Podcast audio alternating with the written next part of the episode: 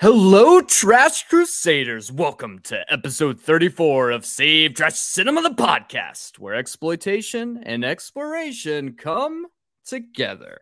It is I, your guide through trash cinema, everyone's favorite dumpster boy, Cayman Darty. And on today's episode, we're putting on our gis, stretching out our glutes, and jamming out to the Clash Jurassic Cinema theme song, Hold On to the Vision by Frank Harris when we cover the 1985 Bruce exploitation film No Retreat, No Surrender. But before we get into that, let me introduce you to the two bastards joining me on today's episode. First up, he's the only man to successfully perform an alligator fuckhouse while wearing a pair of Jean Claude Van Damme's karate pants. Patrick, show me your split mean, uh, do I need to an is this a is this a Urban Dictionary situation? I don't know, man. Why don't you Google alligator, alligator fuckhouse and find fuck out? House. Let's see. Oh boy. A daring sexual maneuver. Mid coitus, one person bites the neck of the other, locks their arms and legs down, and goes into a death roll, all while maintaining insertion. Like downshifting a car, Urban Dictionary says. Like da- Thank you for that. like downshifting a hey, car. The Thank downshifting, the car sounds the most painful of everything you described. Wait, wait, wait. This description was posted in 2006 by none other than Alligator Fuckmaster on Urban Dictionary. Do you think this dude just rolls around on his bed, just biting ladies' necks and downshifting? How do you? Well, I don't understand. It doesn't like, have to be we, a lady, Cayman. Where's Open the like? Where's like the? Oh, fair enough. But like, where's the whole Could downshifting? could be, I mean, he is the alligator fuck master. How does this? How does downshifting a car play into this? I, I don't understand what that means. He's got to be talking about what it's doing to his his penis. penis. Yeah, and and and like it's like when you bend it the wrong way. So I that happened. It's the worst. All right. So I hold. Let me intro. Let me introduce our next guest, and I have to tell a quick story. Next up, we have, as you can hear talking right now, he's a first-time guest on the show. Some say he edits out all the sexiest parts from reality TV prison shows, and we're here to confirm that is indeed correct. Also, that he saves them all to a secret hard drive that's traded exclusively on the dark web for illegal fish. The one and only Zack Bromberg. Yeah, but that if you won't find if you look for my name, you won't be able to find the dark web stuff. It's all on a separate account. That's and that account alligator, alligator fuck, fuck alligator fuck master. Okay, okay. This, so I've got this. Uh, my uncle. I have an adopted uncle. Right. He is. Uh, he's crazy as shit. Right. Um, he, I would, uh, it's not even worth getting into his medical history, but I have to tell you this story about when he lost his mind for the first time. So apparently, according to him, he did a bunch of acid. He goes out on a road trip with this chick to New Mexico to find the aliens, right?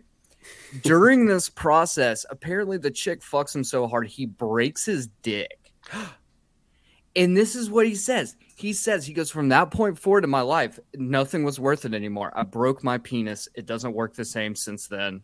Wow. So now I'm thinking, right, downshifting a car. I just feel like, like, that's how you break your penis. That's how you break your penis, yeah. That's how you break your penis. You should ask him if he was doing this maneuver. Yeah. Well, he's in Is... prison right now, so I can't really ask him a lot of things. Zack so, can ask him. I'll ask him for you. oh God, that's fair.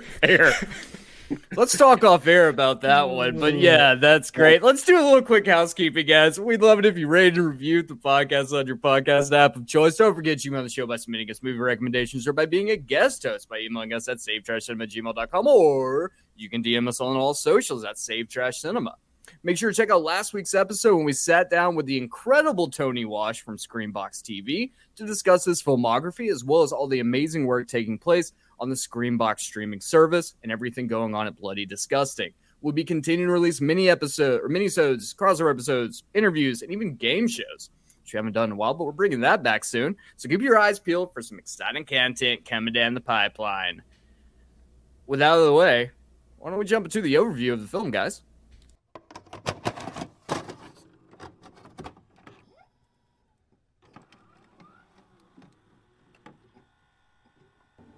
A group of young women head to Marshall Woods, intending to blow off steam and find inspiration for their book about local missing person lore and legends.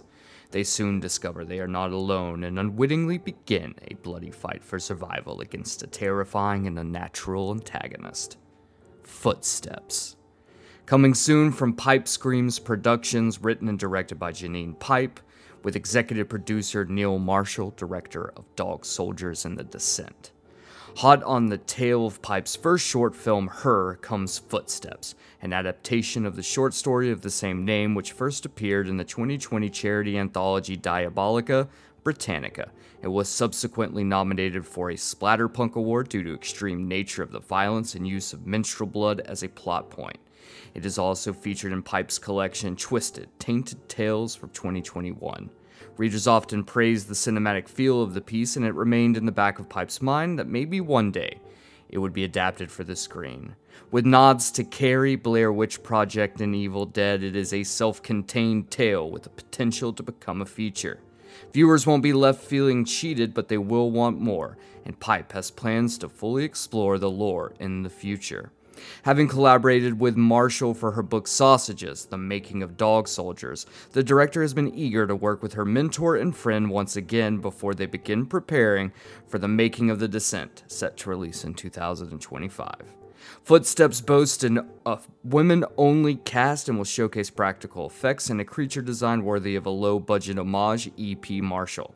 Other crew members so far include James L. Perkins, producer Rebecca Wilcox, first AD Sam Mason Bell, DOP Georgie Kurzenbrock, special effects artist Christian Francis, and graphic design. Filming will take place in Pipe's hometown of Swindon in September of 2023 with the goal to premiere at London's Fright Fest in August 2024. If you're wondering how you can help make sure this project sees the light of day, then wonder no more. Pipe and her team are hoping to fund the majority of the short via Indiegogo. Perks include a special thanks IMDb credit, an exclusive poster signed by Pipe and Marshall on various producer status levels, along with one very special edition perk, an original Dog Soldiers quad poster signed by Marshall, along with Sean Pertwee, Darren Mortifortive, and Craig Conway. If you're interested in donating to the project, the link to the Indiegogo campaign will be listed in the description below. Footsteps. Some lores are meant to be broken. Oh boy, all right. No Retreat, No Surrender is a 1985 Bruce exploitation film directed by Corey Yuen and written by Yuen alongside Si Yun Ning.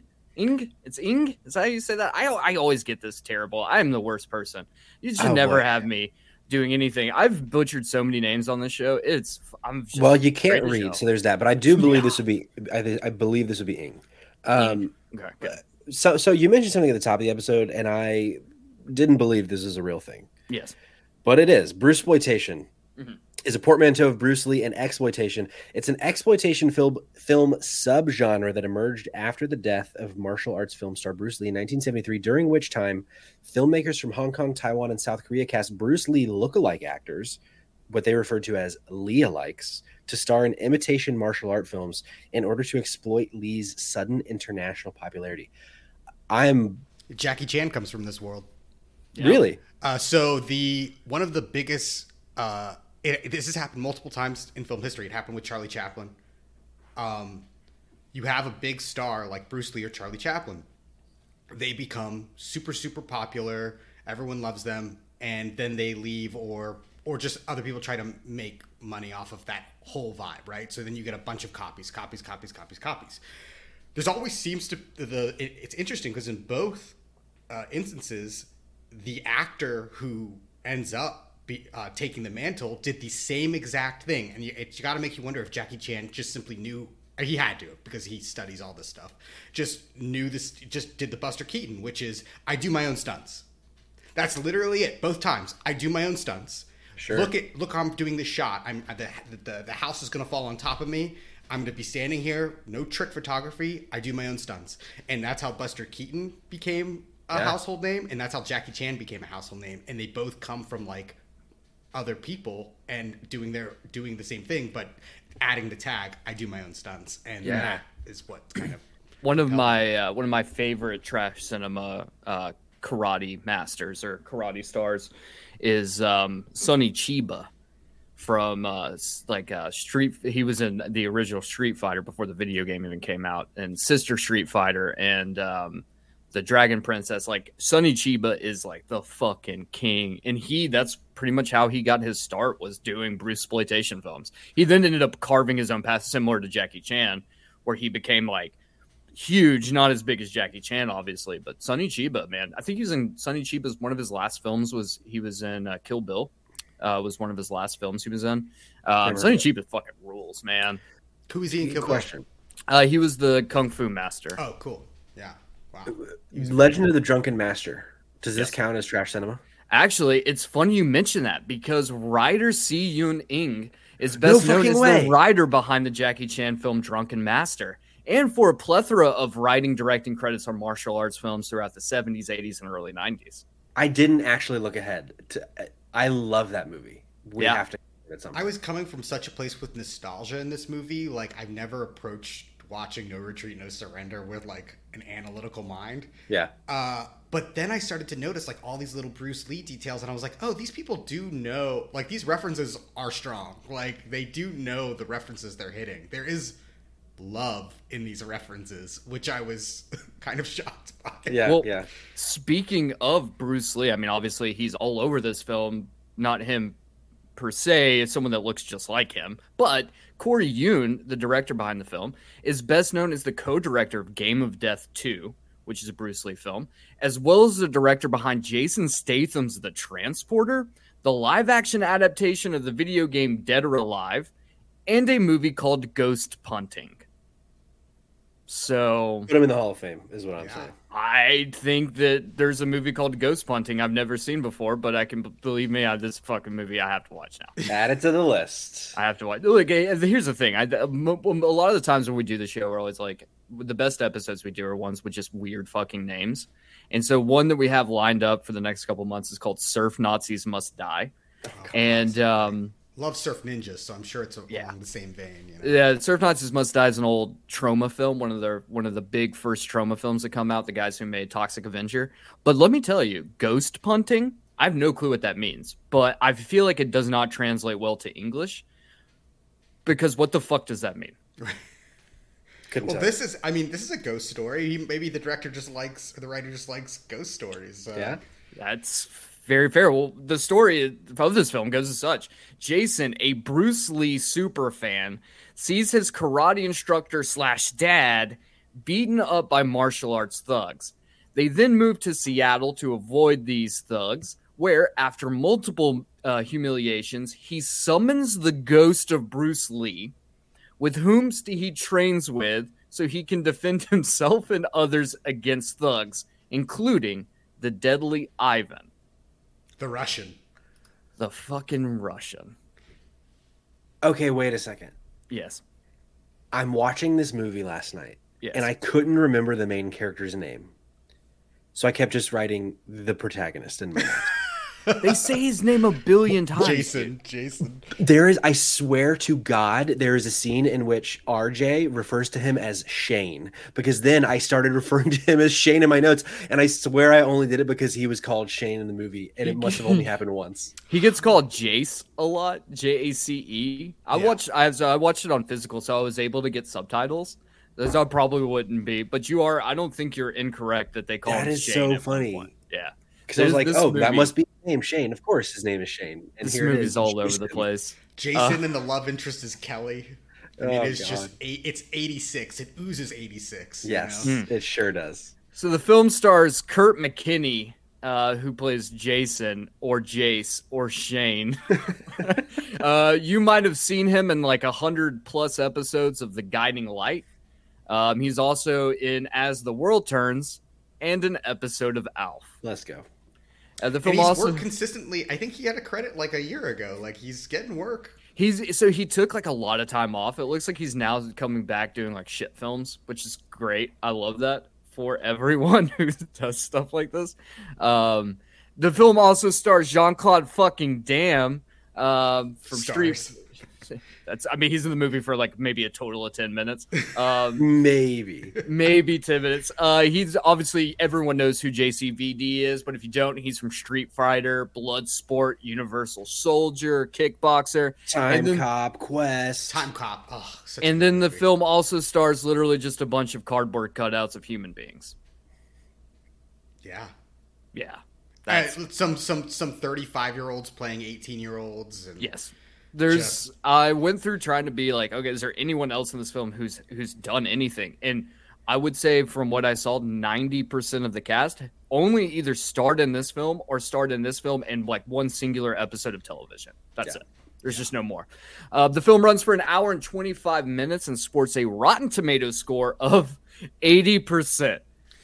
And honestly, this is the funniest fucking thing I've ever seen. And this is why, like, I always like we always bring up Rotten Tomatoes score because I feel like that's what people can connect to. But I think the thing is here is Rotten Tomatoes is broken as shit, right? I mean it nailed it this time. There are five reviews for this film, which is enough. You have to have five reviews to be able to get a Rotten Tomato score, okay?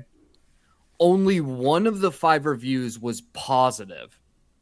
All of the five reviews, though, outside of one, had a fresh score. One of them from New York Times said, This is a putrid disgust of a film no one should see, certified fresh. so,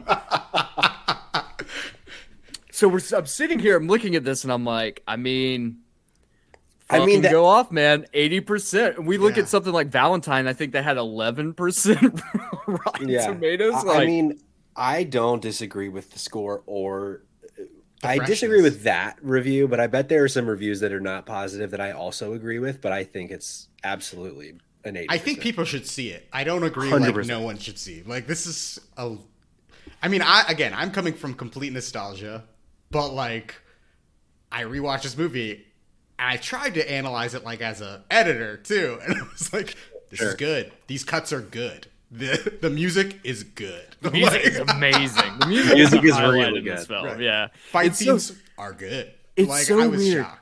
The music in this film is not music that you would normally have for a kung fu film. It's like dark 80s synth pop. Yeah. So it's like you almost feel like you're watching a horror film, but this movie is not a horror film. There's a jazz fight in there. Yeah. It's just like jazz. And There's you're like, also, oh, yeah. Like Yeah. 80s funkadelic for a breakdance scene. I look, it's fine. It is what it is. That was the worst scored scene actually, because like clearly all the actors are like hitting the rhythm of a different song, and then this like this like synth music's playing. And you're just like this. Is, like I like the music except for this choice. Like that and is eh, and we'll get to it, but when RJ raps, that was pretty fucking bad, but we'll So we'll, we'll get to that.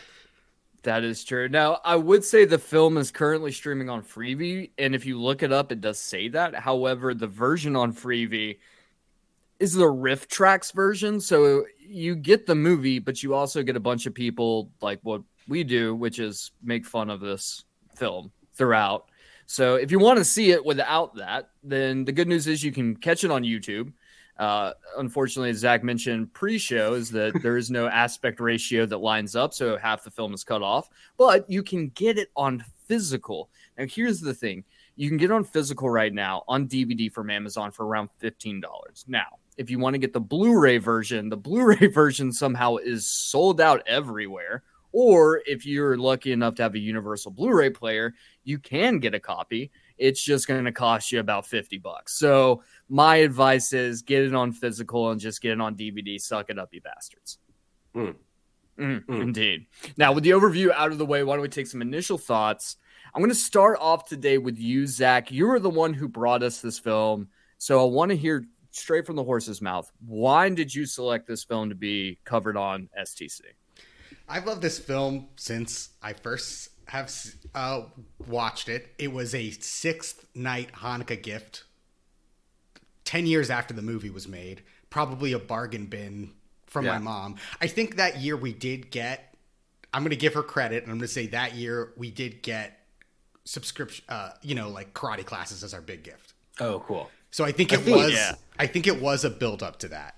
Nice, Um, it was but at the theme. time, we didn't know why the heck we got this movie. She knew that we liked Bloodsport, I think, uh, because we had no filter on what movies we could watch when we were Sure, kids. sure.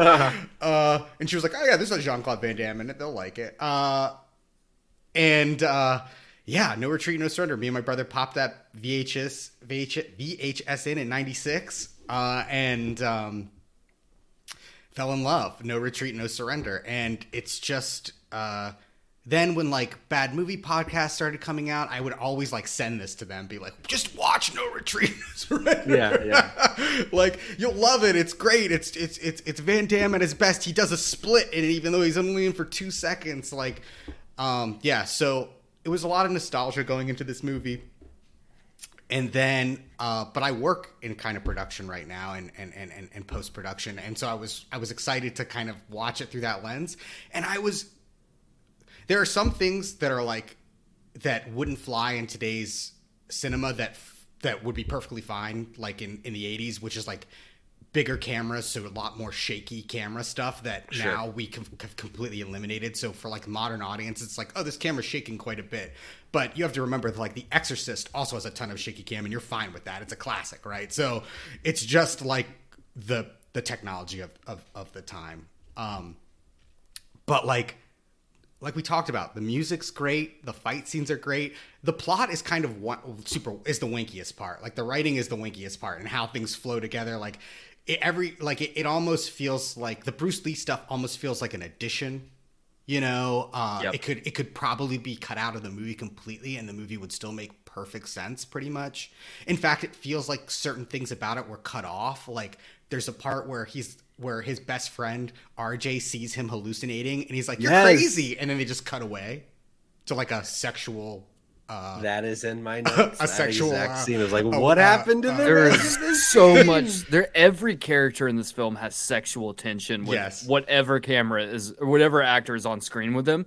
At any given point, every scene is sexual. yeah, and the, the dad and the son, it's palpable. oh It my is- god, The mom and the son, she has like three lines. It's palpable. I It's can't like tell you how many times I was doing this and I was just like, God, just fuck already, all of you. Like I was kind of expected this film to end like Society with the shunting, where every actor comes together on screen and just becomes one homogenous lump of flesh. Um, that's kind of did not- end that way. Actually, you say that. Yeah, actually, you know kind of how what? Yeah. Yeah. happens a fade out to that. You know? We do actually get the homogeneous lump of flesh at the end. You're right. Now, Patrick, for you, this is an interesting one. I I was glad that we did this because I feel like I'd been punishing you the last several weeks with just like one after another, just fucking horror film after horror film. Um, which you know, a lot of trash cinema, a lot of it falls into horror. It's just Yeah, more so. yeah, yeah. But the martial arts film, like martial arts films, that subgenre, especially Bruce exploitation. This is trash cinema, guys. So Patrick, we were able to to get you off of the horror train for a little bit to give you a breath of fresh air. So tell me what you thought going into No Retreat, No Surrender. I was so excited. I uh, Zack had told me a lot about this movie, and I was really excited to finally get to watch it um, because I, as we discussed way way back in our Street Fighter episode, I am a huge Jean Claude Van Damme fan. Uh, so much so, which I don't think I told this story last time, and if I did, you get to hear it again. Um, when I was a kid, I loved his movies so much that I took karate classes so that I could be Jean Claude Van Damme but I was kicked out of karate classes after the first class because I kept interrupting the sensei to tell him how to do the karate moves because I knew them because of Jean Claude Van Damme. You were like Jason and Bruce Lee. You- I was like Jason and Bruce. Lee. Like, He no, I know this. like- this like this is I am the master here. And he the sensei respectfully went to my mother and said, I don't think Patrick should be in this class. so that was the end of my karate journey. But I this is this was a blind spot in my Jean Claude Van Damme uh, filmography, so I was I was very excited to watch this movie, and the premise is batshit fucking insane, and so I was I was really excited, and uh, it delivered. That's that's all I'm going to say. Now, Patrick, curious, what was your sensei's name? You know, respectfully, uh, I don't remember to him. Uh, I, I I wish I did, but I don't. It might have been Peter Sugarfoot Cunningham who worked on this film. That name just jumped out to me in the credits, but I I don't have uh, the sensei's name. I can maybe my mom remembers. My Taekwondo sensei's name was Dan. Yeah. Sensei Dan. I'm you know I'm going to text my mom right now and see if she remembers. I knew this. I knew someone, uh, this girl whose stepfather was a, a karate guy, and his name was Jeff. and his name was Sensei Jeff. And I was like, that's like the worst fucking sensei name. Like, I'm sorry, you have no respect for me if your name's well, you don't have any respect. I have no respect for you if your name's Jeff. But sorry for all the Jeffs out there, listeners. Sorry, man. You just you get you were dealt a poor hand. Go by your middle name if you become a sensei. You know. Yeah. Sensei Carl. or just make up a name, man. Yeah. just do it could be something cool. Wolf. Yeah. Everyone takes Wolf, right? Yeah. Sensei Wolf. That's that's a dope. Sensei Lone Wolf Cuck. Yeah. Sensei Sensei Jeff. Lone Wolf Cuck is a good. Part of me wonders what Sensei Jeff is doing out there. I'm assuming he's probably crushing a six pack of High Life, which honestly sounds pretty great. I mean, Actually, it's funny. We were talking about the splits. Uh, this brings up a childhood memory. Uh, me and my brother love Jean Claude Van Damme. We love the splits. And my brother was like, We can get you to do a split. And I was like, Let's give it a shot. This is my older brother, obviously. Yeah. And I got in the split position and he just shoved me down real quick.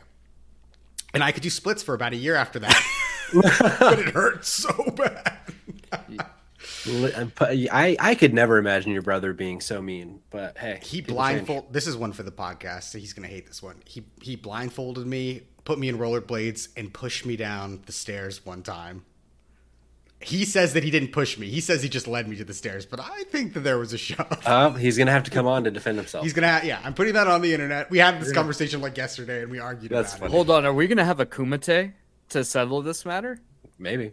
Kumite. Sorry, that's a Bloodsport reference. Oh right. Um, for me, yeah. So I haven't seen this film in years, probably a decade at, at most, or at least a decade is the last time I watched this. And I came into this movie remembering two things: one, Jean Claude Van Damme was the villain, and two, Bruce Lee's ghost is a, a very pivotal character in this film. That is all I remember. Holy shit, was I in for something entirely different than what I was initially expecting for what I remembered of the film, especially all of the breakdancing. Ah, such. There good is answer. so much breakdancing. So much breakdancing. I think the other thing too is like we really need to bring back like this needs to be just a normal outfit for normal people needs to be too tight of sweatpants and sleeveless shirts that don't match. You Oh, mean yeah. perfectly fitting sweatpants? Yes. Yeah. Yeah, that's fair. Yes. Um, but we need to definitely bring back that whole ensemble. It is this is the most like 1985, 86, 84, whatever this film. It was like it was released 1972. it was like this movie this movie was like filmed in 84 and then like half the people were like yeah it technically released in 85 but then the other people were like no it definitely released in 86 that's what i love about this this whole film is an enigma i don't understand anything that's happening and it took me four hours to watch this from start to finish because i had to stop it so many times because i was like what the fuck am i watching Yeah. and when i first was like i literally had to rewatch the, the whole first 30 minutes of the film because i went back and read the script and i was like even I don't know what the fuck is happening. I re- I did that too when when Kelly got introduced, and I was like, "Wait, did we meet Kelly?" And so I rewound and rewatched. Nope. Nope. And We if only sure I had watched didn't. five minutes longer when she's just like, "We met over the summer," and I was like, "Oh, Yeah. should have But given it more time." yeah, that's exactly so. Like, as you can imagine, the script's about to go off rails. And with that being said, why don't we get on with the show? No retreat, no surrender, everyone. And now, our feature presentation. Los Angeles, 1985. Karate is king. Some karate people do some karate. Jason kicks the shit out of his sparring partner. Some business suit karate masters show up. Jean Claude Van Damme is with them. Sensei Stillwell, Jason's dad, won't join the Shady Suits organization. They retaliate. And though we though he won't initially fight, he does so because this is a movie. Sensei Stillwell gets the upper hand, but then JCVD jumps out and breaks his leg. Jason attempts to get revenge, but is easily dispatched. Jason's dad tells him it's over, and they can't fight them. Did either of you feel like this guy, this mafioso mob guy, was just like straight from your local community theater? Like this whole scene to me felt choreographed. Like I the felt way, like I felt like he was solely there for the same reason that they did this in like Harry Potter with like a big hulking character that from the books that, that they cast someone and they're like, oh, that character can't speak, so we have to cast another character so they can speak for them. It felt Sure. like Jean Claude Van Damme can't speak during this and because he's, he's his english wasn't as good at that point. And uh so we're gonna have this other character do these lines but then there's also like all these scenes where jean-claude van damme should be there but he's not and you have this other guy kind of coming in for him. Yeah, yeah, yeah, yeah. But just like the way he was delivering his lines, they were always so like physical and like he always had like a movement with every line and it just felt like he almost had like choreo for the line deliveries. It was Let me throw loved this out there to you. Did anyone else get the feeling when like the mafioso that which what we refer to as the karate mafia? Uh, w- w- I don't know what their whole plot well they is say here. that they are the regular mob who is using karate dojos to take over cities okay. that was what what, the fuck does they that said mean? That's Ah. more than I could put together. But did anyone think that like the head guy who was like with them until like the very end of the film when you realize he's not actually the head guy looked a lot like Ronald uh, Ronald Lacey from Raiders of the Lost Ark, the Nazi. let me look it up I me was like he. I was like I, when he first comes on screen, I was like, this motherfucker looks just like Ronald Lacey from Raiders of the Lost Ark, mixed almost with Udo Kier. Oh, and I was like, this dude looks just like him to me. I don't know. Maybe it was just me. Maybe I was just delirious because at this point in the film, I was already so confused. And but th- let me tell you, this is the actor is not him. Um, if you didn't know that, oh yeah it's is- a, it's a vibe thing i think Yeah, I think it's the vibe. But the the vibe. the fact that Jason just to, I know we're not making very getting very deep in the movie yet, but the fact that Jason like in the sparring exercise like beat the crap out of his partner. just beat the shit out just of. beat the cra- And he's like, I want to say his sparring partner was a black belt, but Jason's a red belt, and I'm like, how do they give these belts out? Like how Ins- how like what is the and I mean this is just pure ignorance on my part because I'm a fucking idiot. I don't know what how how belts work in karate. I never did karate as a kid, uh, but how how do they give? Okay, you got kicked out of your fucking karate class Because I was so skilled Yeah. fair and knew all the moves. They didn't know that- what belt to get him. that you know? Sensei Steve didn't know. So from Taekwondo, it was like you take a test and then you like move up, and there's like parameters to the test. There's like a there was like a movement sets, that, like a dance essentially that you had to do. But like, does it? Isn't there a point in the movie? And I correct me if I'm wrong, where someone asks the dad, like, "Are you a black belt?" And the dad's like, "No." It's like, but you were running your own dojo. Oh shouldn't yeah, that's right. That's right. Los Angeles karate was weird, man. It had Hey. its own culture. You know, in 1985, karate was king. I don't know what that means, but That's exactly right. You know who wasn't king yet, but was on his way to becoming king was Jean Claude Van Damme because this was only his second credited movie role. His first was a movie called Monaco Forever in 1984. But that, to your point, Zack, I think this is the reason why there's so little of JCVD speaking because he was just he was fresh to Hollywood with this movie. do you think Because it's also one of the only times that he's the bad guy. That Do you- Yes. made like like like do you think JCVD had like a Sylvester a Sylvester Stallone type of career path where like there is a secret porno of JCVD out there that like no one knows about yet, but like one day will get released under like the Belarusian bull or something? Has Like has has has he ever directed uh, JCVD? Has he ever? I think he has. Let me check. his own sex tape probably. I was about to say if if it's if anything comes out from JCVD, it's just a sex tape. It is not actual pornography. Well, like, look, if we're looking at it, like the stars of that time when they were like, if you're gonna have a sex tape, you're gonna have a sex tape. You're gonna have obviously Sylvester Stallone, the Italian Stallion. Yeah. He had a sex tape.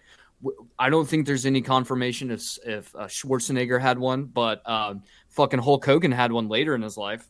Maybe not just- in his prime, but I think Schwarzenegger is a better comparison with Jean Claude Van Damme because I think they both were in like the bodybuilding or the Yeah, for Oh, sure. yeah. Fair enough. So Whereas they really Syl- need Sylvester do- Stallone. He was like, I gotta do what I gotta do. I gotta, I do gotta, what I gotta do." the fucking. Did you guys know Jean Claude Van Damme directed The Quest? What? Wow. Is he's only directed two movies, The Quest and a movie in 2010 called Full Love. So he Okay, did do a porno. okay, so he good. did, yeah. So, uh, original title was called Frenchie. Oh my god, yeah, this is this is. He also wrote the movie. Oh, he wow. I didn't know a lot of writing went into those movies, but that's cool. You'd be shocked. We cut to the I'm- hospital. yeah. Jason's dad is being a little yellow belly bitch, and he monologues to himself about karate crime organizations, and then decides the family obviously must leave the dojo behind and flee to the wettest place outside of Patrick's panties, Seattle, Washington. Monologues and complete voiceover while his face is going. He's just, he's me- this dad is mesmerized. This dad also looks incredibly familiar, but like more familiar for like someone who looks the same way he does right now in today's time. So like, I don't know who that. I couldn't remember and put in place who the actor was to that face, but I was like, you look like somebody. He looks like an adult look- version of the kid from Stranger Things, the brother from Stranger Things. Oh, Holy sure. shit! Maybe that's exactly what I was thinking. I think you nailed that on the head. Yeah, Yeah, no, I, I, I think that's so got- many of the actors, I was like, are they? And nope, they're not. Nope. They're not Certainly that not. person. what I'm hearing is is that someone's gonna remake No Retreat, No Surrender, and they're just gonna pull in a bunch of famous actors.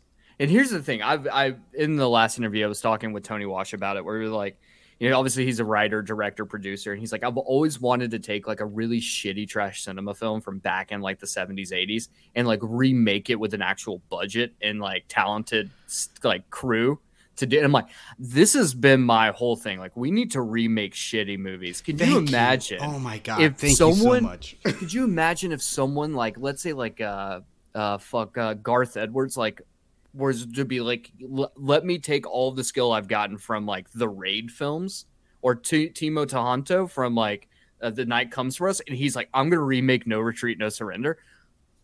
Dude, this shit would go off rails, man. This I'm movie always would be shocked amazing. by by what we choose to remake. We like this movie was amazing and it was really done well the first time, so let's remake it. It's like, but there are scripts like Dreamscape or these movies that were like great concepts, but just we could not execute. Why not remake those? Like I don't. Yeah. It's so Yeah. crazy. Yeah, I. That's a really good point. I I also, um, now there there aren't any more JCVDs. There aren't any more. It seems like Jackie Chan's. Like there aren't the the like bodybuilding or martial artists. Like, do we still have people like Jason John, Statham John and like Cena. John Cena? Like we have these really like older guys, Mhm. but we don't have any like new young people. At least not in the mainstream. They they probably do exist. I but- mean, Donnie Donnie Yin or Donnie Yan, um, who was in um, he was in Rogue One, the, Oh, the blind sure. Jedi or the blind not Jedi Master. he's That's sixty years old though. True, but like you know, there's still some of them. You've got the uh, what's his name, the guy who played um, Sub Zero in the Mortal Kombat remake. Oh, He's also in the. Night Comes for Us. Like, so there are some, but they're they're not like this. Like what we've been doing now is like let's take an actor like Chris Pratt, and then let's make him work out for two straight years to get the most rip you could ever be, and then that person's gonna be. There's no like let's take someone who's just a fucking beautiful slab of marvel marble that's just been cut to perfection. This Right. motherfucker looks like David, and you're like, let's put. And who gives a shit if he can act? Like that's when that's when movies started to suck. Well, the closest They we had to have to that is like someone like Dave Batista, right? Who's older now and Right. trying to get more into. act- But I love that. Like every time I hear him talk, he's like, "I'm really working on my craft. Like I want to be better at this Yeah. thing." And I'm like, "Dude, you're so sweet." But we orig- originally he just was like a like you said, like a slab of meat. You know, they were like, "Put him in frame. He looks good." You know. Yeah. Um, but yeah, I think that's and but like like like kind of to Patrick's point, they're all older. Like we'll see. Yeah, there it must not be like a, a monetizable thing now because it's you know it's all about just making money. But Mm-hmm. yeah, I don't know. We need to bring it back. we do. We're starting the campaign. Bring it back. Bring it back. The family arrives in Seattle, and Jason makes short work of finding a new place to work on his karate. On the street, he makes friends with a kid named uh, RJ, and they have a basketball off. There's also a fat kid eating a birthday cake across Who the is this kid? That's the he's the most random character in the entire movie. His name's Scott, but I reference him just as fat fuck, lard ass, fat ass, pretty much any insulting name for a fat person. Here's the thing you can say, Cayman, you're a piece of shit for fat shaming. One, I am fat. I'm allowed to say that. Two, also, I think it's very important to point this out. His whole character is designed around being fat and being Yeah, shitty. It- Like the first time you see him, he's shoving an entire cake into his mouth, Yeah. and he randomly like smears it across his face. Multiple that was the times he first time. food all over his face. That was the first time I rewound the film to be like, wait, Yeah, he Who the loves smearing food on his guy? face. He's And into where- it. Like there's mustard on his face at some point, and he ends up oddly like at the very very end being one of the good guys, kind of like he's no like it, there Nothing is a yeah he is so. Can we talk real quick before we the the clearly shot in California? yes. yep. No, there's no rain in sight, and trust me, like this is not Seattle. They're just doing it so they can go to Bruce Lee's grave, right? Yes. So like just those couple shots, which are kind of I think in rain too, and everything else is sunny, palm trees in the background, like not Seattle at all. Not yeah, every time they're at the at all. gravesite, which I think happens like two or three times in the film, it's always raining, and they'll go from like bright sunny day to the gravesite immediately fucking pouring. Um, but I think it's important. We haven't been like, we're talking about that, but like we haven't really talked about the fact that like they become fast friends because they basketball to each other. I love this moment. Probably the most it- realistic part of the movie. That's how I became friends with my uh, black neighbor who moved in uh, next to me is uh, basketball.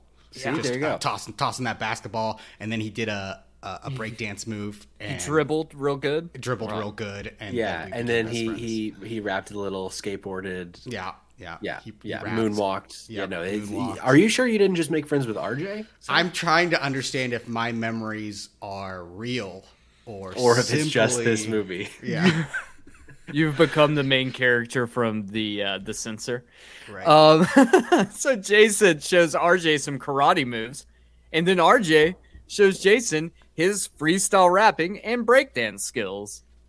and it is he is it's so obvious that he is rapping to no music and they added music in post because it doesn't line up for a single measure and it is so he didn't even funny. try.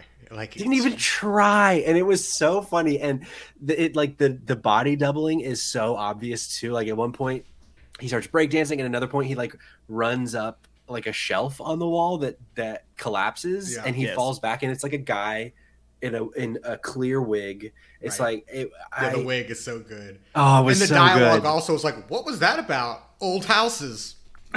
Yeah. also, he asked me, he's like, he's like, did you guys? So uh, when I'm writing the script, I was like, the family arrives in like the smallest U-Haul imaginable. So like, obviously, this house has to be a turnkey. There's no way they just move from LA in this U-Haul, like in a station wagon, and a U-Haul that's like a three by three.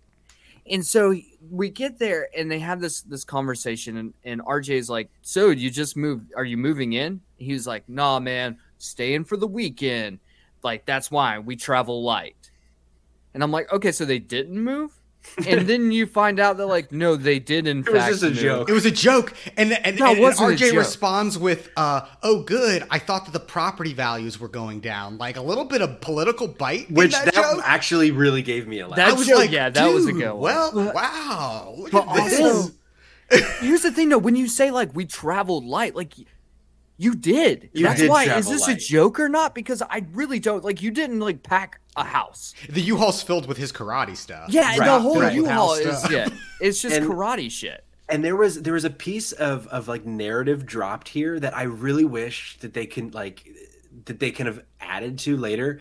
Uh, Scott, you said his name was. Yes, A- the fat after or like right before he rubs the, the cake on his face, he's like another fucking Bruce Lee lover in town. So like there's this implication that like a bunch of people just come to Seattle To because Bruce they Lee. love Bruce Lee, Yeah. and that just like is completely dropped. Yes, I don't understand. He hates. That's where all of this characters, Scott's. I'm so glad we have a name. I don't have to call him Fat Kid. All of. Scott's motivations come from this Bruce Lee fan hate. Yeah, That's not true. That's not true at all. And we'll get to that in just a minute. Because it's not. This is what things are so fucking amazing about this movie. RJ then offers to take Jason to the gravesite of Bruce Lee the next day because our Jason's just putting up a bunch of fucking magazine posters of Bruce Lee everywhere and just keeps talking about how he fucking loves Bruce Lee and like the f- just fuck I love it. Take it Also, over, worth mentioning. Uh, so the the actor who plays RJ, J.W. Fails, was so determined to be cast that he lied to the filmmakers about being able to breakdance and skateboard, and so that's why you know the I knew aforementioned. it. I freaking he- knew it. It like felt that- like that's why there's a double is because he was like, ah, no, I can do those things, and then they were like, oh, you can't. Fuck. Well, let's get Steve from the crew to come do these things. because the actor kind of gave the vibe of that, like, Yeah, like, yeah. and then You know what's sad is we're only five minutes into this fucking movie. there's so much. There's some. Well, actually, Forty minutes funny? into the podcast, There's five really, minutes into the there's movie. really not anything else. That's the thing. There's so much, but nothing else. Right, right. The fat fuck from before gets yelled at by his dad because he's playing Dirty Harry with a pressure washer. which was really fucking funny. just, just so fucking stupid. So then, okay, so he gets yelled at, and he's like, "Fuck you, dad! You fucking piece of shit! You fucking talk to me like that! You fuck you!" And then he's like, "Oh, here comes RJ, who he hates." So he sprays RJ down with a hose, and then tries to beat him up. What ends up happening is we end up with like a cat and mouse chase that ends up with some slapstick humor. Fat ass obviously loses the race, and then RJ meets up with Jason, and then they head to Bruce Lee's memorial. Oh my god, I'm sorry. I hate to slow down because we got so much, but the race and the bit where he jumps the thing in so slow mo, in slow mo, and everyone's cheering him on, and I'm just like, what a lovely like little beat here where everyone's rooting for this kid to make this hurdle, and he makes it, and everyone's like, yeah, and it's just, and then gets tricked by the skateboard. Right. But Here's just- the thing. Here's the thing. When you Loved it. watch a movie like this, this movie is bad. I mean, obviously everyone knows by this point this movie is bad. However, it's moments like this they're so fucking charming that you're just like, I don't even care how bad this movie is. I love Yeah. this shit. This is just great. this movie oozes charm. Yeah. Yes. And, the, and the music and the cuts are quick. So you're just Yeah. like, I moved on to the next thing and the music's good. So let's keep going, you know? I was I was concerned here though because RJ eh, doesn't unless and maybe this is the justification that I just never really understood. I guess is RJ a big Bruce Lee fan too? Is that why he knows about or does he just know because I was like why is Scott spraying him with a pressure washer Yeah. and chasing him? aggressive. Because at the moment it feels racial. until until you see Scott hang out with another black kid and get along fine with them. Like it's just like it's not like yeah, I Right, but then too. but like we just we never know. Like they never tell us like why does Scott well, there's hate another this scene guy? where he gets a bunch of other feeds a bunch of other kid white kids burgers to attack RJ, and you're just like, this dude's Just- racist. Just wait. Just just wait. Because I I definitely just this is amazing. We cut immediately, like we said, quick cuts here. We cut immediately over to the gravesite where Jason brings flowers. Flowers that are, as he knows because he's read Bruce Lee's book, Bruce Lee's favorite flowers, to the grave. And he has a heartfelt moment by himself as he essentially tells Bruce Lee that he loves him, that he's his biggest fan, and that uh, he needs courage or some shit. I don't know. Um, it's cute. there's something really like oddly moving about this because we've seen so much in film and TV characters going to a gravesite of a loved one and talking to them and like saying things they never got to say or like just it's like their their version of grieving but like literally every time it's always a parent a spouse a kid a grandparent and for this to just be fucking Bruce Lee, and he's coming to this gravesite several times in the movie to just like talk to him and like use it as like therapy, I Mhm. thought was like a weirdly touching thing. all had to be I- shot the same day, right? All those Yeah. graveyard Right. scenes. Yeah, for sure. But a funny piece of trivia about the actor who plays Jason, Kurt McKinney, apparently um, he applied to be an LAPD officer and was accepted the same day he was cast as the lead role in this movie. So he had to tell LAPD, you know, you know what? I'm going to go be an actor instead. Do you know what's amazing about this? Is there's an alternate timeline in which Kurt McKinney is beating Rodney King, exactly. Yes, that's what I leading was to the race riots of it in LA. That's That's exactly what I looked up. Yeah, there's an alternate universe where he did that. Yeah. yes, there's a thousand percent an alternate universe where that happens. At the same time, all of this is going down. Fat ass and his goons are chowing down on roughly 15 hamburgers. Then they notice that RJ is outside of the diner that they're sitting in. The group traps RJ outside in the parking lot, and Jason approaches and tries to save RJ. Now, the store owner breaks up the fight, and then everyone runs off. It's at this point, to your guys' point, credit. I 100% thought all of this was because Fat Ass was just fucking racist. And the reason being is because one, he has a southern accent and he lives in Seattle. Yeah. Then there's another moment where I realized I, I, I look back and I said, hold on. The dad who comes out and yells at him does not have a southern accent at all. So what is going on here? Um, so I thought racist, but there is a black guy who's part of their posse. So I'm like, maybe he's not racist. And then we find out Not only is part of his posse, but he like is subservient to. Like he Yeah. he, he like you know helps him out, wipes the sweat off his brow. Like Yeah, like, yeah. like is a But lower then- status. Cayman uh, is blowing my mind here. So there was a, a scene scripted but not filmed in which RJ accidentally trips Scott in the school cafeteria, causing Scott to spill his food. And this is the origin story of why Scott hates RJ because he accidentally tripped him in school. which plays once again on the trope of a fat kid needing sustenance to remain fat. Mm. And that's where we are. This his whole Scott's whole character is This movie has designed just to be fat, right? Right. Like that's why I have that's why I have slob, yeah. yeah. that's why I have no qualms with calling him fat the whole time because that's his character, right? Right. It's like you can't call Chunk something else from the Goonies. Like you I do the truffle you, you do the truffle shuffle. Like I mean, come on. Like that's your That, character. this was the archetype of the time. And Yeah. to deny I, that would be I, deny don't know the reference because I've never seen the movie. Oh my god, we're moving on before we go too off rails. Jason gets home and his dad busts his chops over fighting.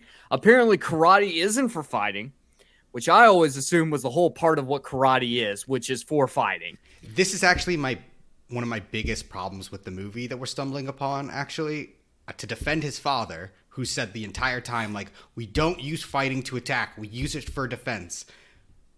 And his and Jason the whole time is like, "Whatever, whatever, Bruce Lee." And then Bruce Lee, his ghost, essentially tells him the exact same thing, and he's like, "You're right." And then like oh, Also, the dad every- later apologizes, and it's like, "Dude, you were right the whole time. Everyone agreed with you. Why are you apologizing?" Yeah, But that's yeah. the problem is, is that everyone's mad at Jason for using karate all the time, but Jason never uses karate outside of defending himself. True. Like he doesn't just walk up and like fucking, you know, roundhouse kick people in the face.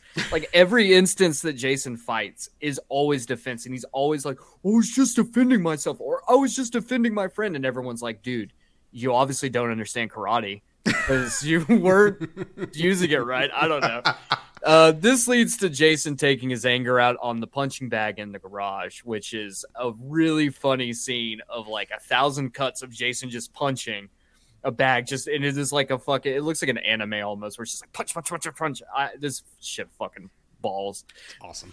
Jason and RJ go to a martial arts dojo from some famous Seattle mixed martial artist. Also, those- it's worth it's worth mentioning. I don't think we've RJ at this point is like RJ can take you to a dojo. Like RJ speaks in third person like this Yes. whole movie, and I fucking love it. I just don't. I want to avoid talking about RJ because I just feel like anything I say is gonna just come out so wrong. Like I don't, think know so. how I don't know how you can address him outside of just literally saying RJ is like the prototype token black character Oh yeah. in an 80s. He, oh, he's definitely a He- token that's what he is. I mean, he's a stereo. Yeah, yeah you, they they were like, he's black, so he has to rap and break dance and Yeah. be again the secondary character to this white dude. I mean, it is it is what it it, it, That's it is just- what it is. And I also I, I also think we talked a little bit about this before the podcast. Like they I think that it was a very conscious decision to make him seem like Michael Jackson like. Like RJ is very close Oh. to MJ. Like he has he wears a Michael Jackson outfit. he wears the outfit. He has like Michael like a young Michael Jackson's hair. Like it very much I think is that is uh, I think a, a, a clear decision from the filmmakers. It's very true. Jason, or so unbeknownst to Jason, good old fat ass is also a member of the gym.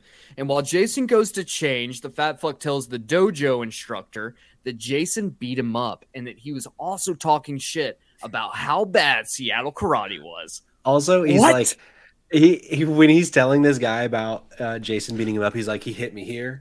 Here, and here, and there's not a single like blemish on He's him. got to, but he's, it's like his forehead's busted wide open, and he doesn't even acknowledge. Like he doesn't be like the one visible thing you can Yeah. see that's wrong with me. He did not do that. but it's the such a like 40 year old uh, dojo master who's supposed to again this kid is supposed to be 18 and he is There's just no way. huge and hairy and Yeah, like older but- than i look now like But it's just such a funny, like uh, from an acting perspective, like it, he does it so like nonchalantly, like you can tell, like he he was told to do this, but like there was no makeup for it. I just it, it, I found it very funny.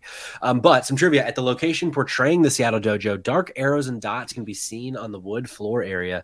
The building had been converted from a bowling alley, specifically the Van Nuys Bowling Center, to a kickboxing gym within a year of this movie's filming, and repurposed the lanes which contain the arrows and dots to be part of the gym's floor. I didn't catch that. That's funny. Which once again re-establishes the fact that this movie is not shot in Seattle. right this movie is fucking in California, guys. yeah Yeah, yeah.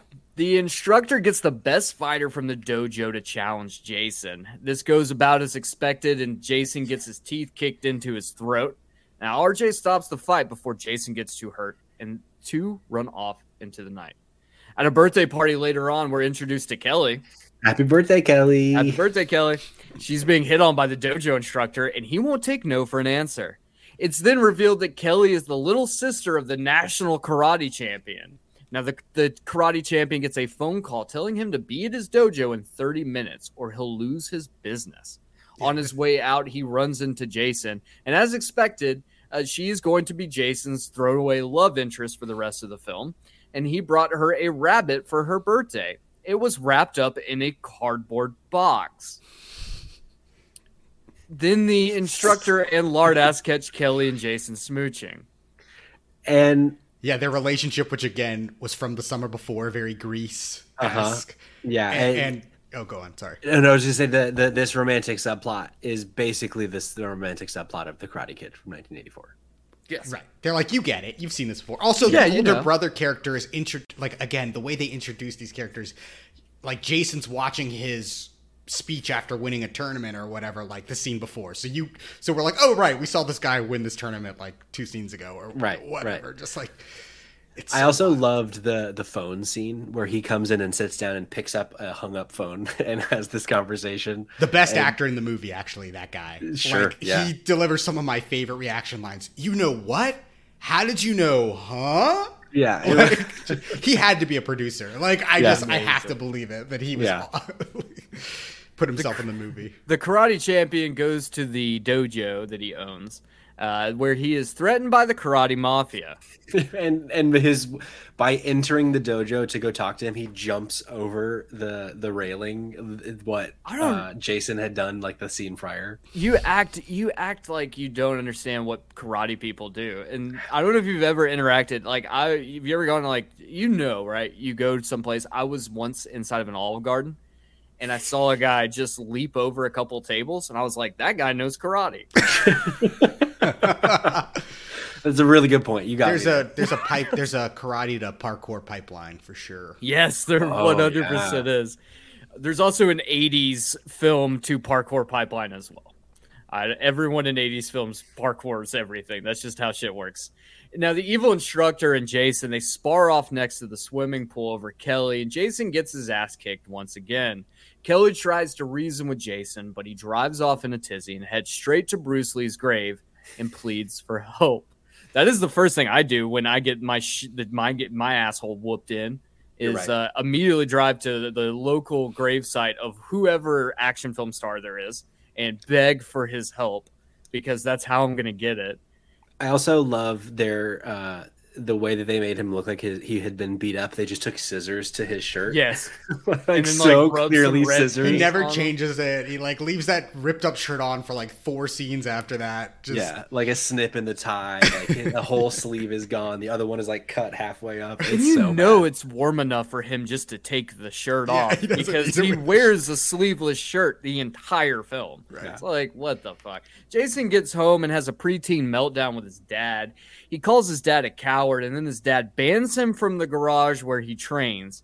Uh, his dad then breaks all of the training equipment. King which is- Triton, King Triton moment. yeah, which is Mm. bad. But uh, it only gets worse because he tears down the Bruce Lee poster, and Jason bursts out into tears and then just runs off down the street like a little bitch. I would have done the same thing. Yeah, direct, direct, shot for shot of the It's Little Mermaid just scene. it's the the streaming of tears down his face and him just being like, "My dad tore my Bruce Lee poster." Like you Yeah. suck it up, you wussy. you fucking that's not ah, Look, you've never been there. You you've never Yeah. been an uh, I- idolizing Bruce Lee and have Right. your father rip your poster in half. Also, I know room. he looks 30, but that is a 17 year old child. You know? 22 in real life at the time of filming. Oh, wow. Yeah. Now Jason teams up with RJ and they relocate his makeshift training area to an abandoned house down the street. RJ, what do I do? You know, I know of an empty house around the corner. Did anyone else get the vibe in this particular scene where you're like, is RJ also like supposed to be like the token young black character that's like hip to everything, but also the wise old black character that knows everything about everything? Yes. Like he's got like his Yes. like he has multiple Morgan Freeman moments in this film. It- one of my favorite lines from the movie we get here when uh, Jason asks RJ what to do. He goes, he kind of looks toward the camera. RJ will provide, yes. and then uh, he gives him that and like takes him to this abandoned house. I mean, Yes. yeah, I mean, he cares so much about Jason. Yeah, like he he, cares so much about Jason, like to the point where he's like, these t- other two people are hooking up, and he's like, "Hey guys, stop hooking up. Look at Jason hooking up." Like, yeah, yeah, yeah, yeah. I, I would, I would love to have an RJ in my life. sure. Yeah, I, mean, think we all need an RJ in our life. I feel like that might be a little bad given the Yeah. times, but it's, this is fine. Jason sends RJ home while he finishes setting up the place. He even salvages the shredded Bruce Lee poster. Jason dozes off, but is awoken by a bright light and intense humming. It's the ghost of Bruce Lee. I I was beside I don't myself know what when else this happened. say. of an actor who looks nominally hmm. like Bruce Lee. I don't even know if nominally is the case. This is Vi- just an Asian guy. This is Correct. the most.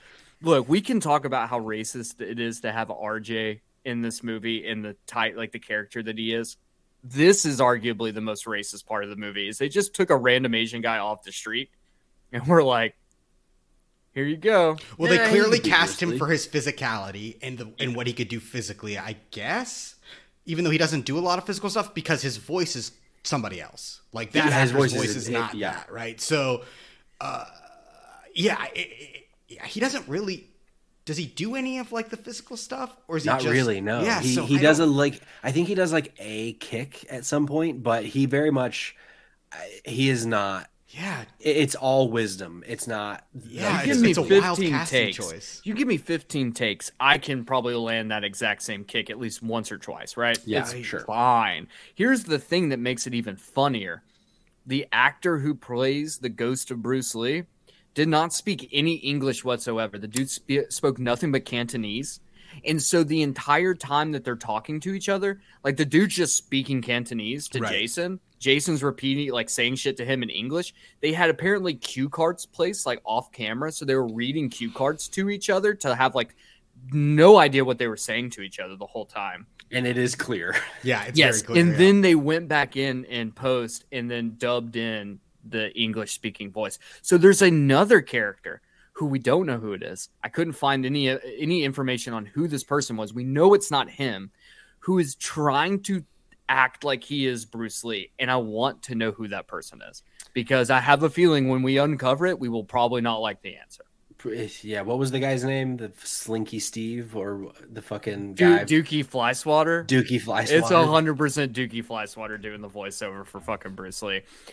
It's at this point Bruce Lee has returned from the dead, and he is here to help train Jason on how to stop violence or some shit. Who fucking cares? It's a goddamn Dollar Tree brand zombie Bruce Lee, and that's all that fucking matters. Cue a training montage. Incredible training montage. you didn't find the scene where he pours out the Pepsi incredibly powerful. No, Okay. b- but also no. I loved. I had no I- clue what the fuck that meant, and I now knowing the fact that these two characters had no clue what the fuck they were saying, I can just imagine that Kurt McKinney, who plays Jason, is just sitting there, and you just got this dude who's just yelling Cantonese at you, and he's just pouring cups of Pepsi into each other back and forth multiple times, and you're just like, "What the fuck did I sign up for?" I had a really interesting experience with this scene because so I watched the first 40 minutes and in then- Cantonese. no. And then I took a break and I went to hang out with some people, and it, the night was kind of going on longer. And I was like, "Hey, I need to finish this movie. Do you guys want to just watch the rest of this movie with me?" And so they come into the movie forty minutes in, or like right before Bruce Lee comes in, and I kind of I gave him the explanation. I was like, "Blah blah blah." There's this random girl named Kelly. She's the only girl in the film.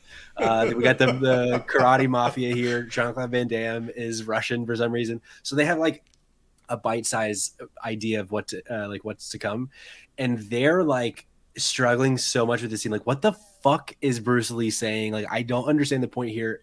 Thinking that I will be able to explain it to them, and I'm like, I got no fucking clue. I have 40 more minutes than you, and I'm just as lost as you are about Again, Bruce the Bruce Lee. Lee stuff could be cut out of this movie. It really could be cut out. Like it Yeah. doesn't need to be in it. Well, good news is, is that this is almost the end of the movie, considering everything that happens next, because uh, Jason then aggressively touches some wood. Then we cut to our second training montage. Mhm. Then uh, Jason takes a couple sacks to the face. And then we cut to our third training montage. There's the training montage, like one, two, three. I I love that they were like, all right, here's a little respite from a montage, Yes. but we got more for Yes. you. Um, also, in the third training montage, we see Kurt McKinney do uh, two finger push ups. Yes. Apparently, that was filmed with wires to hoist Oh. him up. Uh, the trees in the background covered up the wires that were holding up. Because I was at this point, I felt like if I'm Jason, if I'm Kurt McKinney, I'm probably just getting ripped by acting in these scenes because it seemed like he was doing it all. But Right. I guess he wasn't. I really it. loved the two finger push up thing. I was like, look at that uh, reference to Bruce, very specific reference to Bruce Lee. Yeah, yeah. But this is also the moment in these montages that I kind of talked about earlier where RJ sees the hallucination, sees Jason fighting no one and talking to no one, and then says the line, Are you crazy? And then it cuts to the third montage where RJ and Jason have consensual sex while RJ eats an ice cream cone. Yes. And no, no, no, wait, hold on. No, that comes later. Just wait. Jason and dead Bruce Lee engage in some more foot play, and then we cut to a bar where another oh. older version of Fat Fuck That's is hanging right. out. this scene's so good. Also, Jason's dad has given up on being a karate master to be a bartender. So Thunder Thighs pours a beer on Jason's dad's head, then attacks him with a pull stick. So he breaks the whole non-violence rule and kicks him out of the bar. Well, he waits to be attacked. It's very Yeah. specific. He wait. He's Yeah. like, you can pour beer on my head. You can you can be a nuisance to all the other patrons. The moment you try to hit me, that's when I'm Yeah, gonna karate yeah, mode. Yeah, he's got his values. Yeah. He does. I also I was so fucking confused in this scene. I'm like, who is this random new character? Why? And Not and relevant. it takes like ten minutes for us to like actually understand. Oh, okay. I we'll get to why these characters are here, but I was so confused. I was like, are we just gonna start meeting a bunch of random new characters for the rest of this movie that have no purpose? But Well- there was a purpose. Hey, good news is Jason and Bruce did a little bit more foot play. And then um, apparently Jason succeeds and makes uh, dead Bruce Lee cum his pants because this is it. Jason has succeeded in his training, and then Bruce walks back into heaven. And it, so then so I guess so we we must have skipped over when RJ um No. enters the house oh well. Yeah, that happens before then. Yeah. Yeah. okay, okay. yeah, yeah. But that was we. I guess we, we mentioned it a little bit at the beginning, but that was one of those things. Like, what happened here with the editing? Like, all of a Yes, sudden he yes. comes It- in. Something got cut out. something Clearly, must something have been got cut out, right? Yeah. Like there was a scene where they had a conversation about it, and then RJ gets on board with the training, but it we don't see it. yeah. I also, wish we had. we didn't mention that that fight that the dad. Wait, does the dad getting? Is that happen later? that we're we're- coming up okay, on it. okay, We cut to a fourth training montage. Now, this training montage includes the consensual sex between RJ and Jason, where Jason does some crotch lifting on some bars while RJ straddles him while eating an ice cream cone. and just loving it, Loving it. just joy on his face. Ow, ow. Yeah, well, it's a, it's a callback too because there's a, a training montage. One of the first training montages, RJ comes up on Jason doing the same thing, and RJ jumps on him and like tries to straddle him, and Jason Oh. falls down. So this is him showing like, oh, he's strong enough now that he can just straight up be sitting Yeah, Deep the subtext here Right. is he, he's become the subtext here is he's become so comfortable with his sexuality that he Right. can he's strong enough now to you know, I got to give this RJ movie more his credit in general because every time I've come to a qualm, they've actually been like, "No, there's an answer." There There is is an answer. Uh, uh, one of my favorite bits about the montage with RJ is the stopwatch. Where they don't give you specifics on time at all. He's just like, this watch, like, you got to do better than this. And then later he's like, is this thing broken? I think you. Yeah, yeah, I love that too. I forgot about that. Uh, Jason goes to pick his dad up from work, but before he arrives, Jason's dad gets jumped by a four year old fat fuck and a bunch of ill casted rednecks that are based in Seattle. Yeah, Jason pulls up and sees his dad getting the shit kicked out of him, so he puts his four montages worth of training to use and shows why karate is best is best done while wearing sweatpants. After the fight, the two karate boys resolve their differences and head home for some dinner in a very sexually charged scene. I also really love uh, Jason's entrance into the fight is uh, to like shittily park the car and do a flip over the front of the car to run in to, Parkour. to yeah Parkour? yeah parkour.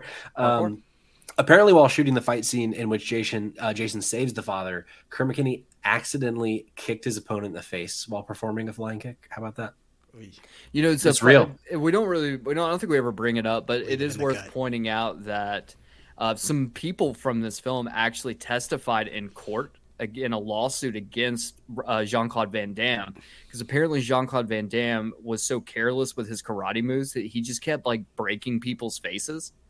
It, it'll come up later in the film. Sure. Uh, when he like, there's an actual scene where he legitimately knocks someone out on camera.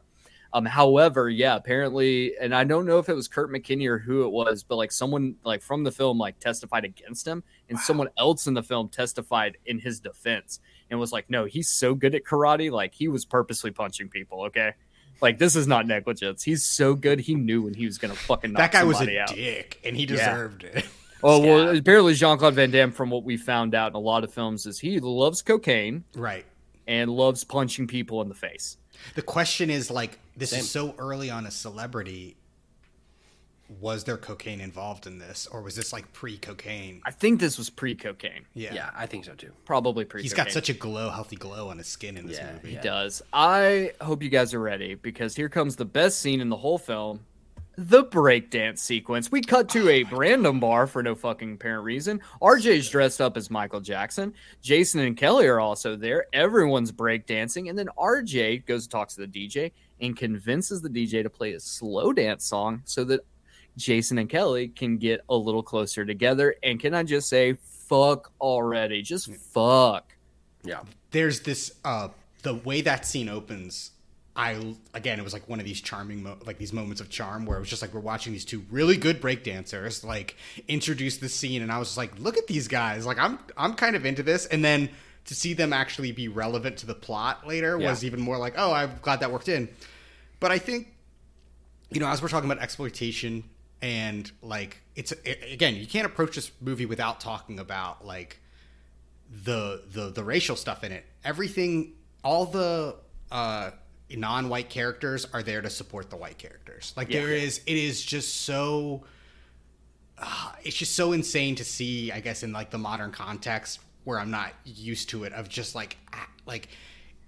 It really is like this this this lens of this world where just like white people are super important and everyone else is just lifting Yeah. them up and like Yeah. that's what ev- that's like any minority character that's what they're there for and it is just insane It, it is kind of insane how like there isn't a single minority character that has a purpose that isn't help Jason succeed.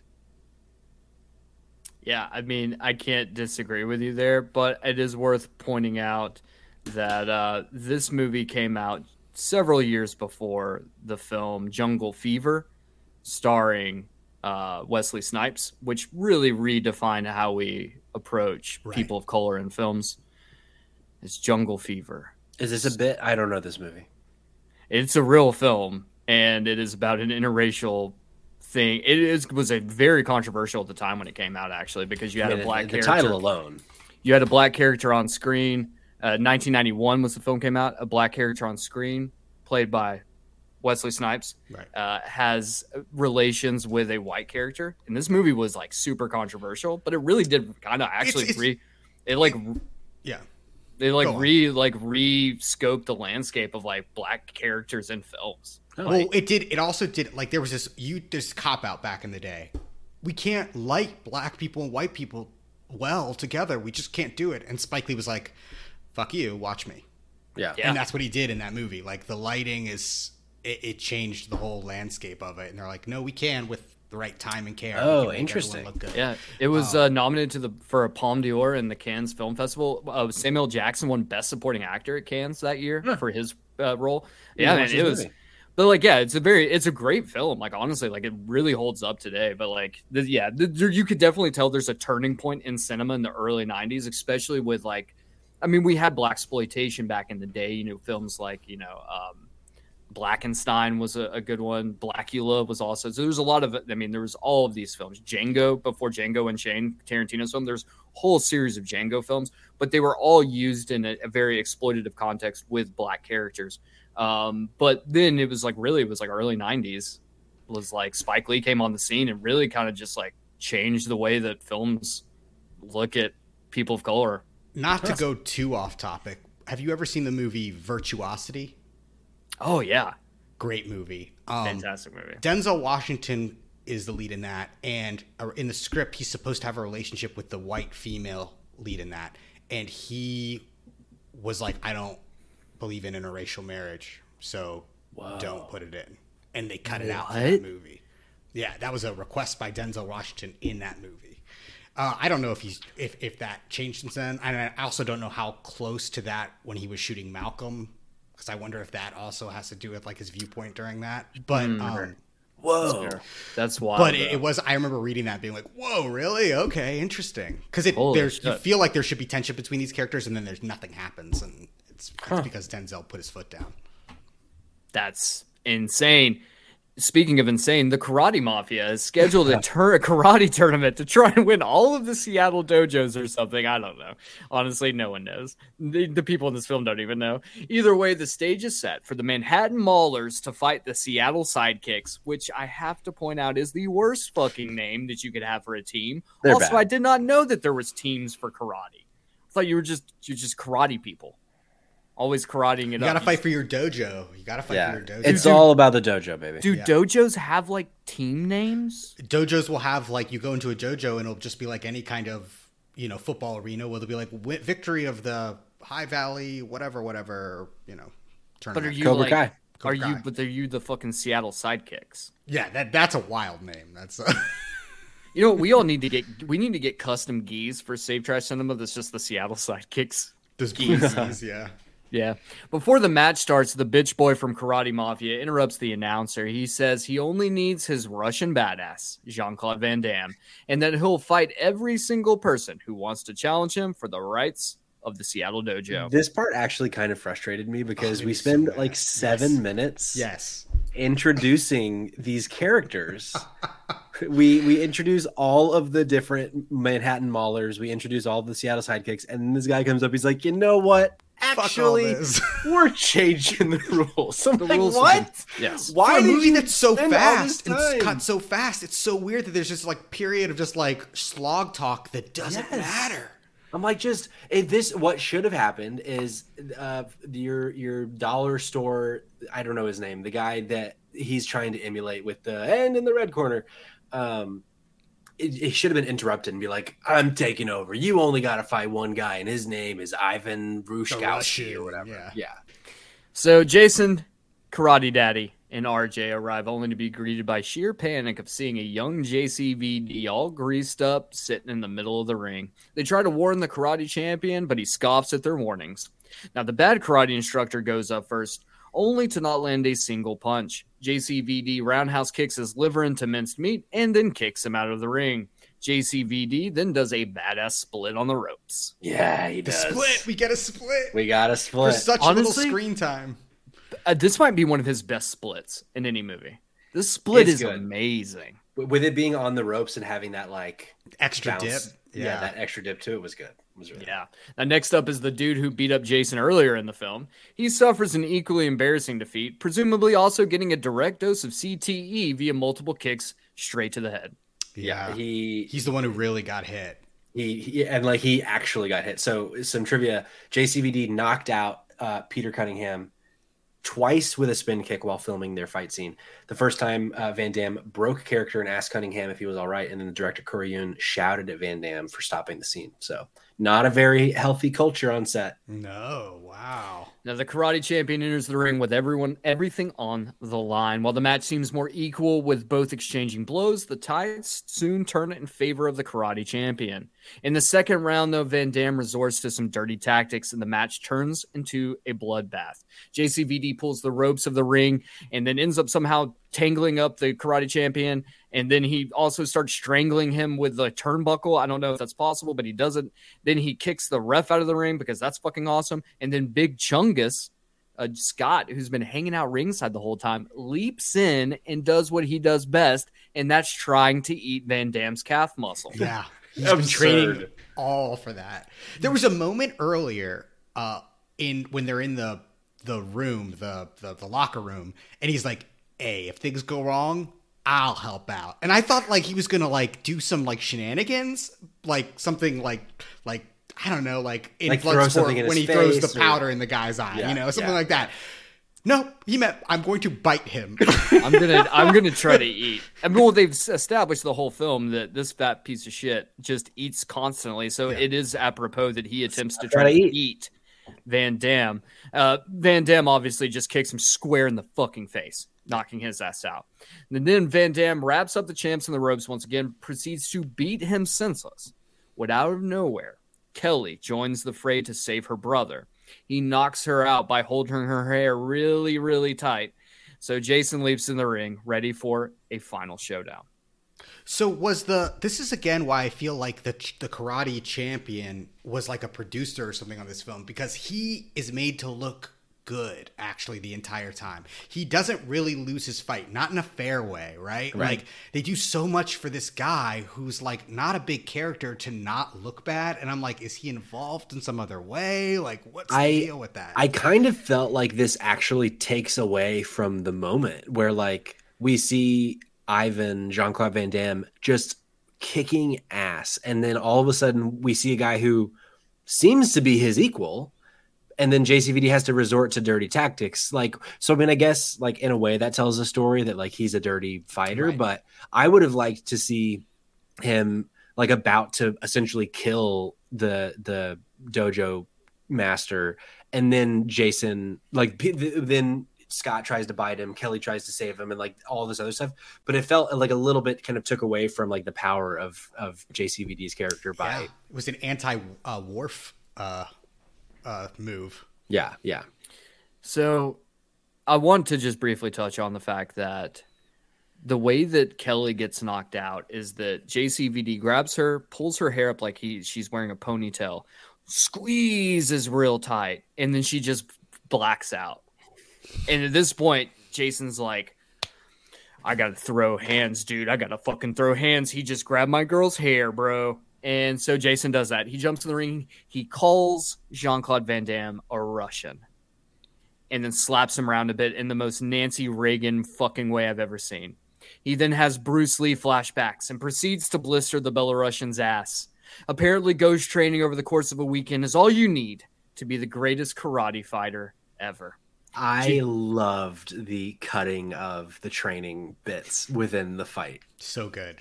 Remember, this stuff's all relevant. Remember? Yeah. Yeah, like yeah. we did this for a reason. Again, this movie does this thing about being like, was this important? And it's like, yeah. Even Yes. even his motivation for going in, like, I'm like, how? Because again, I'm watching this via memory. I'm like, why is Jason going to get involved? He doesn't care about any of this crap. And I'm like, ah, Kelly. Okay, I see. There it is. Mm-hmm. yeah It all makes sense. What's great about the film is that everything is relevant and absolutely nothing is relevant. yeah yeah And the way that it juxtaposed both of those things is there's a lot of mental gymnastics, but Yeah. you just can't help but love it. yin and yang baby Yin and Yang. JCVD makes a comeback and he grabs Jason, throws him into the ropes, ends up wrapping him up again, just like he did with the karate champion. But RJ from the crowd, revitalizes Jason's resolve by yelling, No retreat, no surrender, the title of the film. So good. oh, is that what it is? The title of the film. I gotta say, another like, uh, I'm nitpicking, but another like little disappointing thing. Like, what we just saw JCVD wrap the guy in the ropes. Like, what?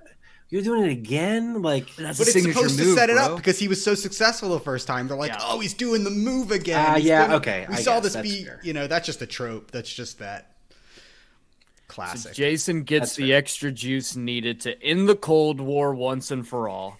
He backflip kicks Van Damme's chin into his brain and then kicks his sorry ass out of the ring.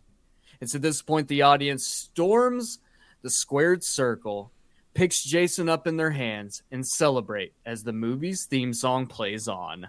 Roll credits. that's the pile of flesh at the end. yeah, The- yeah. That is the shunting, the karate shunting. God damn, boys. Well, so this one in the episode where we bring it all home with our last segment, save it or can it? Where we ask the question, should we save this film or should we can this film? Zack, I'm going to start with you, man. You brought us the movie to discuss. I have a feeling I know how this is going to go, but just for final thoughts, save it or can it? Yeah, I mean, I love this movie, and getting to rewatch it made me realize I love it. Like even more. Like like it, it- you save it. It's it's it's just so so fun. It's so much of the time. Like we barely touched upon the Cold War stuff because just by calling him Russian, the whole audience went crazy nuts because this is 1986. Like the Cold War hasn't ended yet. It it, it it's just a fun, ridiculous movie. Um, oddly good production value at times. Crazy writing, crazy reasoning for things. Again, why are they having this competition to take over Seattle with karate dojos? Yeah, yeah. Why is the mob involved? Who knows? Who cares? It's just a lot of fun. You know, it's got it's got tons of problems. It's it's definitely an exploitation film in a lot of different ways, um, but also just kind of like yeah, charming and and fun. It is charming. It is fun. Patrick, save your or can it?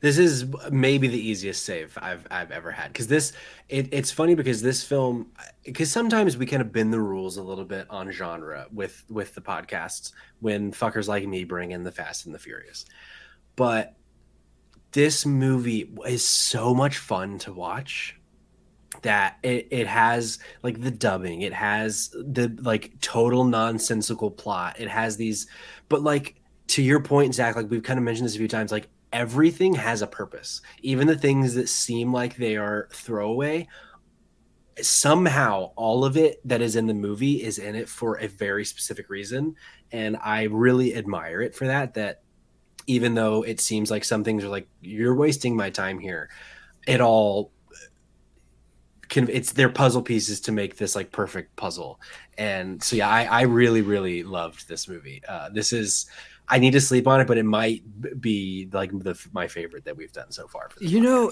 it's crazy to me that you say that because now looking back on it, you aren't wrong. Like, there is no fat in this movie. there really isn't Nothing, like, none of these scenes, when you see them in the moment, feel like they should even be included in the film.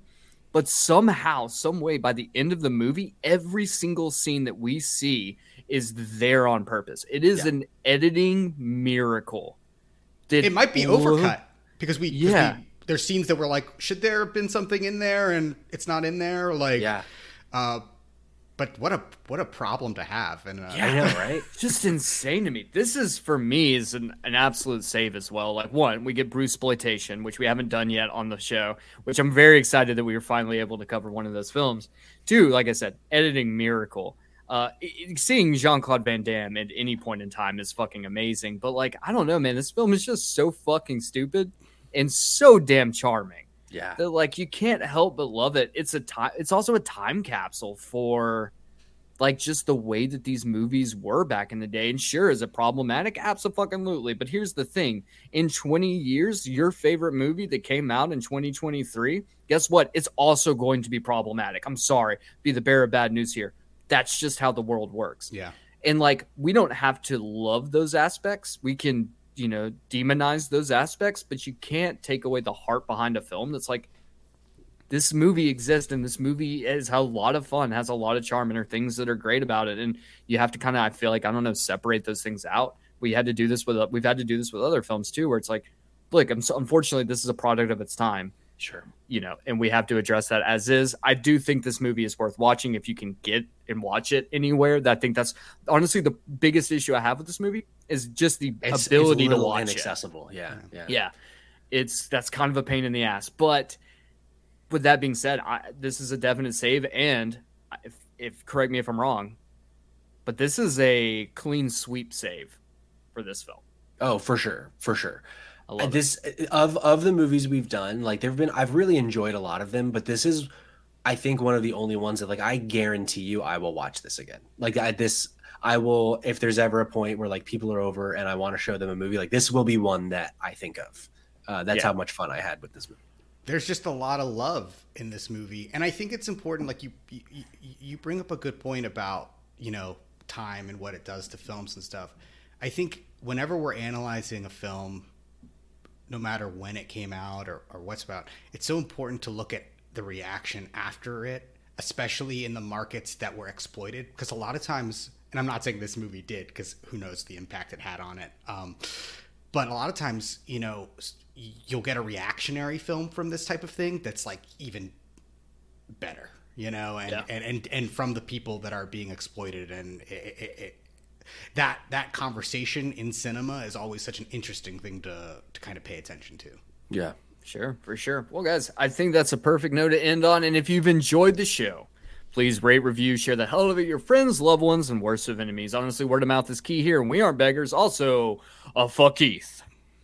If you're interested in video games, check out our sister podcast, the Spotlight Games Podcast, and all of your favorite streaming services. We also stream live every Tuesday on Twitch at 8 p.m. Eastern, so join us live there. And if you're interested in TV shows, guess what? We've got another podcast called the Spotlight TV Podcast where we are covering The Last of Us from start to finish. Episodes go live normally Monday night, early Tuesday morning. We stream them live on Twitch Mondays at 8 p.m. Eastern. So if you want to come and be part of the conversation surrounding one of the biggest shows right now on television, guess what? You can do it there. In the meantime, you can follow me at the Dumpster Boy. And guess what? I, I was able to change my Twitter handle. We are now the Dumpster Boy. We've we've we fucking took that shit. Yeah. Patrick, where can we follow you, bud? I uh, over on Twitter at Patrick Schwag. Also, the um, Spotlight Games you can follow at Spot Games Pod on Twitter or Spotlight Games Pod on Instagram, and then Spotlight TV is Spotlight TV Pod everywhere, I believe. Awesome. Also know Zack. Where can people find you? And what are some, if you're able to even talk about the things you've worked on? Why don't Um, you go check- ahead and plug some stuff? yeah uh check out my IMDb page uh if you want to see the work that I'm that I'm doing um just did uh check out season 7 of 60 days in uh on Oh, I'm gonna get it wrong. I probably shouldn't say. Uh, look it up. It's it's there. Uh, and uh, check out uh, uh, Saturday Morning All Star Hits. That's a Kyle Mooney show on Netflix that I was able to work on. And Electric Jesus is another film that I worked on not too long ago. And hopefully we'll have some more stuff for you. I'm not on Twitter, uh, or I am, but I I don't use it, so Fair. it wouldn't That's, be. it's a useful. hellscape, man. Um, but Facebook. yeah. The few, know, the I'm proud. old. I'm so old. The few, the proud, the Facebooks, the Zack Bromberg. Also, ZacharyBromberg.com. Hell yeah, ZacharyBromberg.com. We'd love to hear it, brother. If you want to check out STC on social, we are at Save Trash Cinema on everything. Remember, fight big box office, save trash cinema.